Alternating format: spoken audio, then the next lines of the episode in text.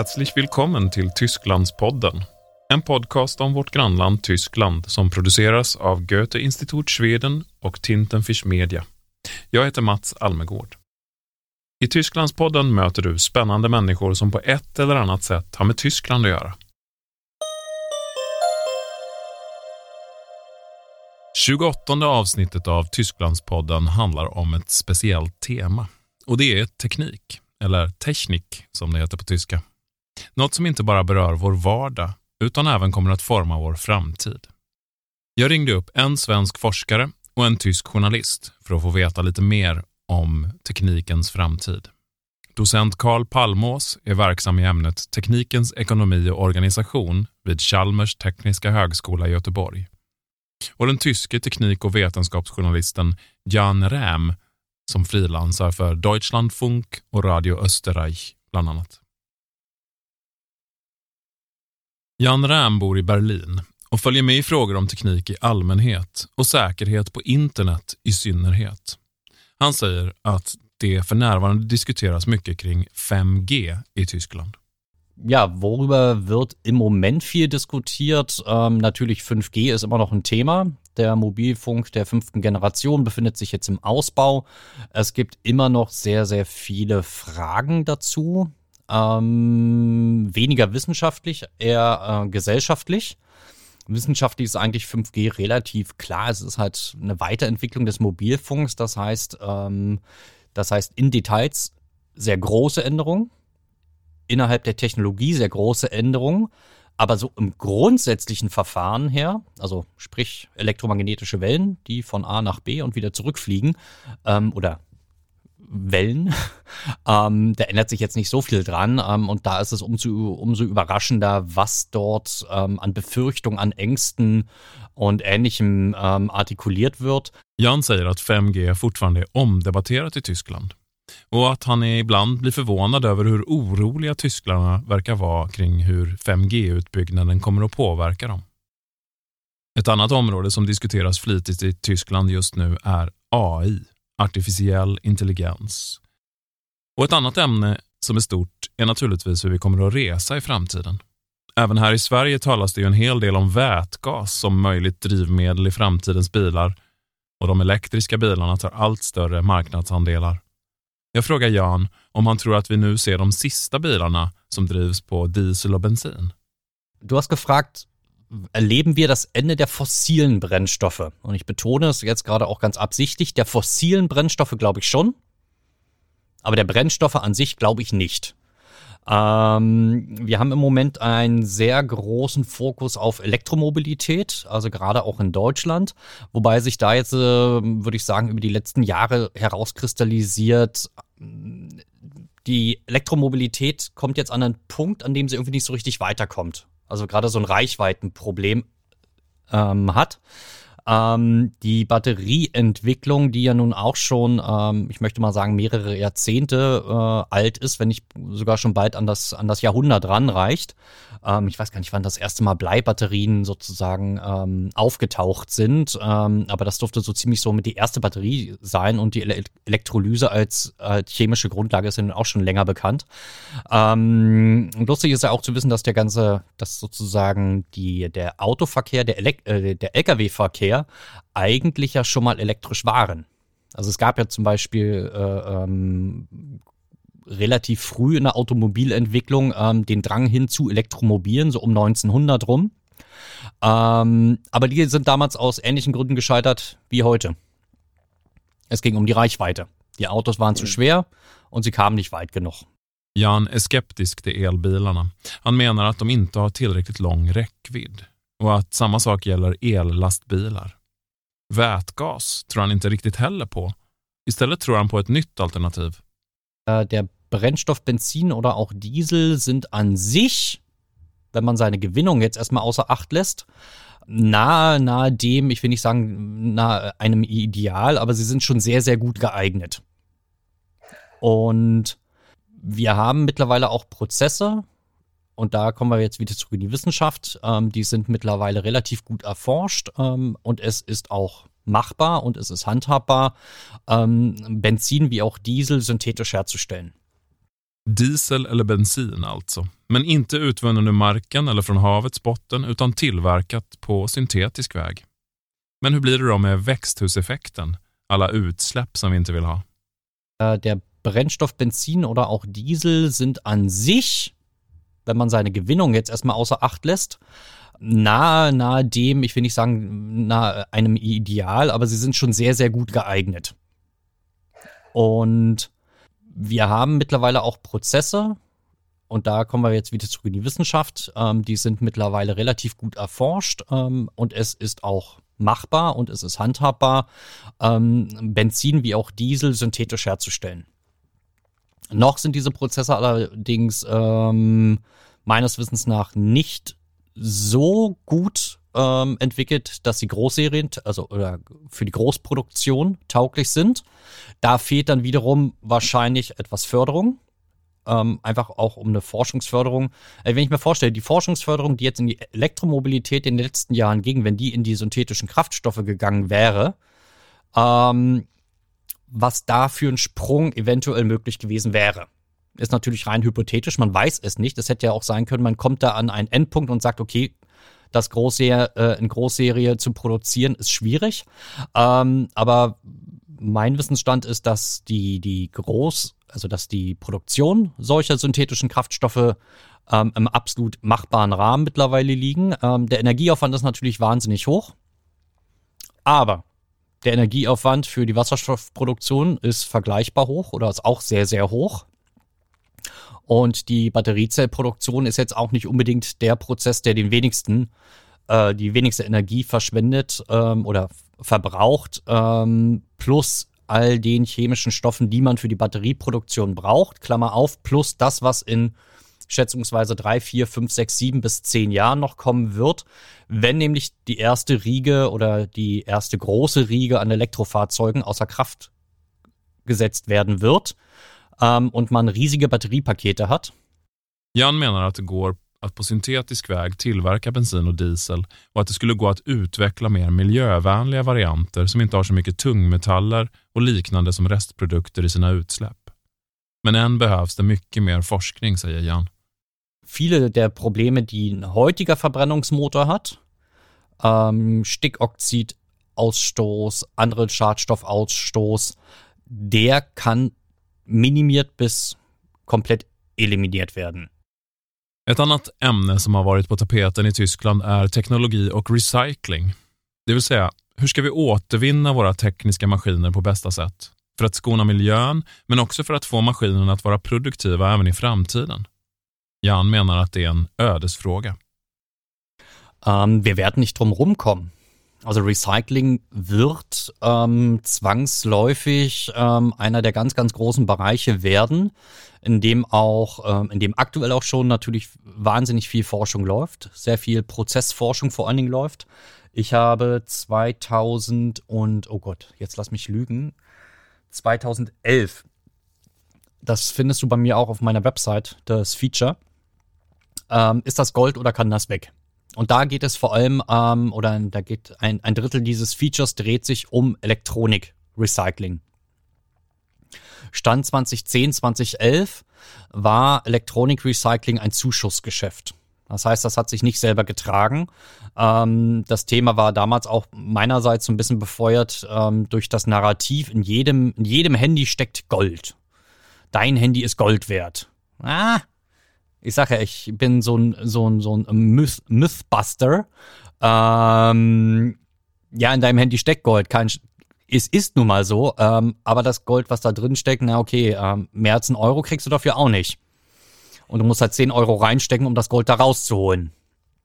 Ähm, das heißt immer so, der Schatz in deiner, in deiner Schreibtischschublade. Wir sehen ja, was für gebrauchte Handys bezahlt wird. Wir sehen ja auch, was für Handys bezahlt wird, die sagen wir mal, älter als fünf, sechs Jahre sind, nämlich gar nichts mehr. Äh, man kann froh sein, wenn man sie losbekommt. Jan berättar om en artikel han skrev 2011. Då var recycling inom elektronik inte något som lönade sig. Visst fanns det myter om guldet i våra telefoner, men som Jan säger, det där guldet var inte värt mer än 10 kronor och det kostade mer än så att utvinna det. Han menar att det går många liknande rykten fortfarande men att en mobil inte är värd någonting idag på en andrahandsmarknad. Men han tror att det kommer att bli bättre. Also Recycling ähm, wird unglaublich wichtig werden und ich würde noch nicht mal sagen aufgrund von Ressourcenknappheit per se, sondern ich glaube eher wegen ähm, der Begleiterscheinung der Ressourcengewinnung. Also wenn ich da an den Koltanabbau denke, zum Beispiel gerade in Afrika, der unter menschenunwürdigsten Bedingungen ähm, erfolgt, der auch ähm, wahnsinnige äh, äh, Auswirkungen auf die Natur und auf die Umwelt haben. Ähm, riesige Minen, die da in den Boden gegraben werden, ohne Rücksicht auf Verluste. Ähm, Gleiches gilt für den Lithiumabbau, der wahnsinnig wasserintensiv ist und gerade in Südamerika ähm, im Moment für wahnsinnig große Umweltprobleme ähm, für wahnsinnig große Umweltprobleme sorgt und ähm, die meiner Meinung nach auch viel zu wenig betrachtet werden. Han tror på recycling istället för rovdrift på naturen som förstör stora områden i Afrika och Sydamerika. Det verkar vara grejen för mobiltelefon och datortillverkning i framtiden. Det här är ett område av teknikutvecklingen som alltså är påverkat av klimatfrågan och jag frågar om det finns fler sådana områden. Jan ger mig ett retoriskt svar tillbaka Finns det några områden som inte påverkas av klimatfrågan? Siehst du Felder, die nicht bedingt werden, äh, die nicht betroffen sind vom Klimawandel? Ähm, spätestens dann, wenn man auf den Menschen kommt, dürfte eigentlich jedes, jeder Bereich ähm, vom Klimawandel betroffen sein. Ähm, ich glaube aber auch, dass, dass Technik, technologische Entwicklung viel tun könnten, um dem Klimawandel auch entgegenzutreten.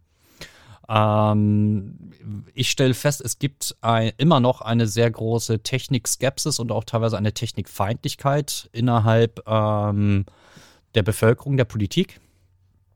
Menschen, die an Technik nicht offen rangehen, sondern in erster Linie ähm, die Nachteile sehen oder Angst vor Nachteilen haben und seien es auch nur eingebildete Nachteile. Ähm, Nej, kanske finns det inga områden som inte påverkas av diskussionen kring hotet mot klimatet. Jan tror tyvärr att det finns för mycket teknikfientlighet bland politiker istället för att använda tekniken för att komma åt problemen. Möjligen är det så. Men nu ska jag ringa upp docent Karl Palmås, verksam vid Chalmers tekniska högskola. Karl är disputerad sociolog och i sin forskning ägnar han sig åt att fundera kring relationen mellan det byggda och det tänkta. Hur maskiner och teknologier samverkar med samhälleliga föreställningar. Alltså under, under det sena 90-talet, 1999 tänker jag är ett sånt där eh, viktigt år eh, då så mycket hände både kring IT-bubblor och allting men också så många saker som växte fram kring webbkultur. Och eh, jag började då leka med tanken att 99 var vårt, eller vår generation 68. Um, ehm, det var inte bara en teknologisk eller ekonomisk uh, händelse utan också en kulturell sådan. Och um, det, det, var ju något som man kan motivera utifrån att någonstans där så, så uh, börjar vi tänka med metaforiker och med begrepp som kommer från datorvärlden. Detta är signifikant för att vi är också uppvuxna i en modernitet som till stor del lånar sin metaforik från en annan maskinisk era, vilket då skulle vara en slags motorera, en slags eh, ångmaskinsera. Eh, ytterst bygger den på eh, principer från termodynamik, helt enkelt. Att skillnader i värme eller någon annan typ av skillnad kan driva processer framåt på olika sätt. Så ytterst kan man se det i Marx. Då. Så skillnaden mellan folk som har något och inte har något, eh, klasskampen, är ytterst det som driver historien, historien framåt. Då. Eh, klasskampen, historiens motor etc. Så att det var något som var intressant som, som, som jag tyckte mig se då eh, från liksom sena 90-talet och framåt. Kort sagt då att, att dator datorns metaforiker börjar krypa in i hur vi ser på världen. Så vi använder begrepp som att man hackar saker, även om det inte är att man skriver om datorkod. Eller bara det faktum att, eh, att man kan programmera om saker, eh, tanken om hårdvara, mjukvara, allt det där har kommit in i vår föreställningsvärld. Då. Så det var en, en, sak som jag var intresserad av. Då är det kanske framförallt hacker, eller hacking, eh, hacking metaforiken som var spännande. Och det här var mitten under 00-tal som jag skrev om detta. Så jag försökt återkomma till den frågan och ställa mig frågan nu, på vilket sätt kan man se hur olika former av dator, teknologi eh, har påverkat vårt tankesätt nu. Och då är det väl, när man tittar på samhällsteoretiker så tycker jag man ser mycket mer av att man har, man försöker förhålla sig till klimatfrågan och eh, vetenskapen kring klimatförändringar. Men den är ju väldigt datorifierad. Det är lite konstig tanke egentligen, men man tänker att, att klimat, klimatmedvetenhet borde handla om att titta på ute och se vad, vad det är för väder ute. Men det är inte riktigt det det är. Liksom, klimat är ju någonting annat än väder. Klimat är någonting som vi bara kan säga någonting om om vi har en stor infrastruktur av massor av mätapparater och eh, stora datorer som tuggar sig igenom de här stora klimatmodellerna. Då. Så att, eh, kort sagt kan vi inte säga någonting om klimatfrågan utan att vara väldigt influerade av eller väldigt beroende av simuleringar. Um, så att om man skulle... Och på det sättet kan man säga att, att datorsimuleringar är den, en, en väldigt viktig del av vår kultur just nu. Där, där är det också intressant att uh, där har sådana här äldre teoretiker som skrev om detta eller under, under 70-talet, jag tänker på franska sociologen Baudrillard då, som, som hade sin, sin, eh, sitt resonemang om att vi lever i en värld som allt mer som blir allt mer simulerad eller åtminstone där vi allt mer är, lever i en värld där, som, där det som refereras till inte finns i någon mening. Då. Um, han, han kom ju, hans inflytande kom ju lite på skam kanske då. Han, han drog sin tes väldigt långt i relation till Gulfkriget och så vidare. Men på ett sätt har ju han fått helt rätt när det gäller just eh, vår tilltro till och, och vårt beroende av, av simuleringar. Då. Eh, det, vi håller ju på att ställa om hela världen utifrån vad som sker ytterst i en, en, en slags digital tvilling till vår faktiska jord. Eh, den här digitala tvillingen som växer fram i klimatvetenskapens simuleringar. Då säger inte att jag, menar, jag tycker det här är bra, men jag är ju för detta. Men, men det är rätt spännande ändå att det, det där är förståelsen av den här krisen vi befinner oss i, klimatkrisen alltså, ehm, är någonting som vi inte kan veta någonting om om vi inte har just den här typen av eh, simuleringar, digitala infrastrukturer etc. Karl Palmås säger att det förstås inte bara är så att vi under en viss tid lever med och influeras av en enda teknologi. 1900-talet handlar inte bara om bilen eller ångloket och dagens tankestrukturer kommer inte bara från datorerna. På det stora hela så har vi kanske gått in i en slags eh, ett datortänk från 70-talet och framåt. Men även det kan periodiseras i sig självt då, att olika metaforiker eh, kommer fram. Så det är klart att ja, hacking-metaforiken var, var spännande i en viss tid och vi funderade mycket kring det. Men det är ganska symptomatiskt också att den kanske växer fram under 90-talet, under en tid där vi lever under föreställningen om att vi har att slutet på historien har in, inträffat och att ingenting nytt kan ske och förändring kan inte skapas. Då är det, då är det härligt med en, en annan teori om hur förändring sker genom hacking. Då. Eh, medan nu har vi en, en annan typ av eh, eh verklighet framför oss med klimatfrågan till exempel. Och, och då då sugs andra metaforiker från, från datorvärlden, eller för datortänkandet in i vår, i vår föreställningsvärld. Så jag vill liksom periodisera periodiseringen i någon mening där. Att, liksom, bryta upp det ytterligare.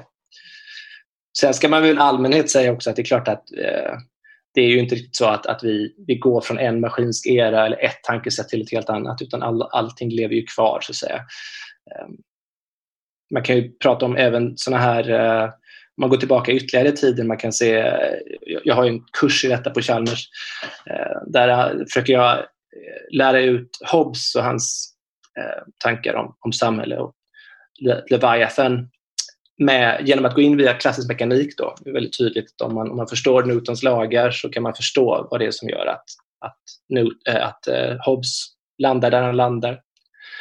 Um, så um, men frågan är ju vilken teknologi som kommer att ge avtryck i våra liv i framtiden. Eller vilken teknologi som kommer att utvecklas för att få oss att kunna leva vidare på planeten jorden framöver. Det här är ju, den är ju såklart att den är ju lite subjektiv för det är också lite beroende på vad man själv är intresserad av. Men om man, klart att man börjar, det känns ju kanske relevant att börja då att det är i, i frågan om, om klimatet då. Eh, där är det ju eh, mycket som sker. Det är klart att det finns en stor diskussion om det här med vilka teknologiska innovationer som eventuellt kan användas för att bemöta den utmaningen. Stor diskussion om det så kallat planetärt ingenjörskap eller geoengineering då, till exempel. Eh, jag tror att där, där finns det en väldigt stor diskussion som kommer komma, vare sig vi vill eller inte, om, om det etiska i det och de liksom problematiken som, kan, eh, som, som, upp, eh, som uppstår när vi öppnar den lådan, så att säga. Ehm, jag tror att det som är kanske ännu mer intressant där är väl någon slags, om man tänker mer innovationer som har att göra med att förändra beteenden på olika sätt. Um, jag, min, min känsla är väl, för det, det, det stora diskussionen där är väl så här, till vilken, stor, vilken del är det teknologiska innovationer som breddar oss eller till vilken, i vilken mån är det ändrade beteenden, ändra kulturella, ändrade kulturella praktiker som, som, eh, som eh, kommer göra förändringen. Då. Och jag tror, att, jag tror att de hänger samman helt enkelt. Jag tror att förändrade beteenden delvis kommer drivas fram av, av innovationer, eh, tekniska lösningar som gör det lättare för oss att agera på de här nya, förhoppningsvis mer hållbara sätten. Då. Så det finns ju den här diskussionen om, om nudging då, som, eh, som ibland används, att man från, från regeringshåll och andra håll försöker putta eh, aktörer till att eh, agera på ett bättre sätt. Så, eh, så jag tror att jag tycker det är egentligen där som, som, som ingenjörskapet eller designvetenskaperna är mest intressanta, på vilket sätt de kan designa fram en typ av beteende. Eh, i, i linje med den här libertarianska paternalismen som man ibland pratar om i relation till sådana här praktiker. Då.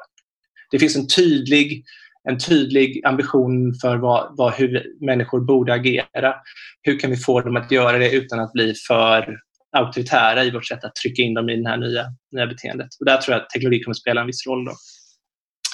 Eh, andra framväxande fält, eh, det mobilitet och hur vi reser i framtiden.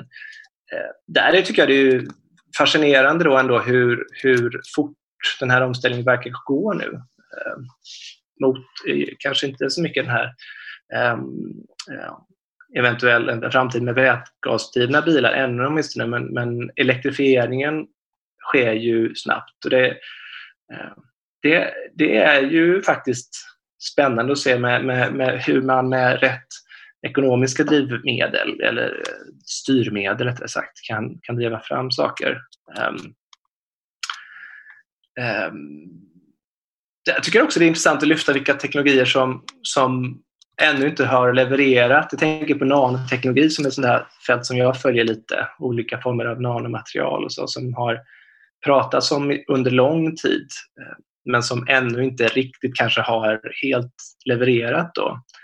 Eh, det är någonting som från vår horisont, och på, inte minst på Chalmers, som, där vi har ett, stort program om grafen, då, det här nya materialet som har eh, som är unikt i sitt sätt att skapa eller förstärka andra material, att skapa konduktivitet i material som annars inte har det.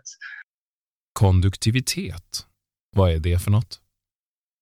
Ja, eh, alltså att, att, att, leda energi, eh, leda elektricitet Eh, eller värme för den delen också är, är ju sånt där som, som sånt, sånt eh, egenskap som man gärna vill se i olika material som man sen kan applicera lite överallt. Då. Eh, nanovetenskap är ju ofta ett sånt där, eh, man lyfter ju ofta fram det som en slags enabling technology, en, en, någonting som möjliggör att andra teknologier kan växa fram. Eller andra former, så att man, liksom nanovetenskapen kommer in i materialvetenskapen till exempel, eller i datorvetenskapen eller i mekatroniken eller vad det nu kan vara. Um, men om det smarta hemmet där, där är, där är det ju rätt också spännande hur uh, och det såg man också väl vid IT-bubblan då, att det var så mycket som sa som skulle hända och hur allting skulle förändras väldigt snabbt. Uh, och så har det liksom inte riktigt hänt, uh, känns det som. Ehm, även om det långsamt smyger in i våra liv. Då. Arbete var ju också en, en fråga som vi kanske kan lyfta här. Eh, det här har ju fått det här kan man väl också se hur pandemin har gjort att, att frågan om eh, digitalisering har ju tvingats fram på ett helt annat sätt. Eh, jag tror att det har funnits ambitioner, om inte minst i, det jag gör från, från arbetsgivare, att vi ska digitalisera snabbare. Eh, och det har väl gått i makligt tempo, men sen kom pandemin och nu har det tvingats på oss på ett sätt. Och jag tror att det är säkert så att eh, mycket av det här hemarbetet och samarbetet över digitala plattformar kommer nog fortsätta. Eh, så mycket som ändå hatar, eller många hatar, de här olika formerna av mjukvarorna som används så tror jag ändå att, att, att vi har byggt upp en kapacitet och en förståelse för dem nu så att jag tror att många kommer vilja fortsätta till viss del. Zoom eh, till exempel som vi sitter över nu kommer ju kännas trevligt om man kan göra Zoom-möten men också gå ut och ta en kaffe mittemellan med sina vänner på det lokala kaféet. Och det får bli detta avsnitts slutord. Tysklandspodden produceras av Tintenfisch Media AB för Goethe Institut Schweden. Ljudproducent är Andreas Tilliander. Har du förslag på någon som du vill höra i Tysklandspodden? Mejla info stockholm goethe.de och berätta det. Vi hörs snart igen. Auf Wiederhören.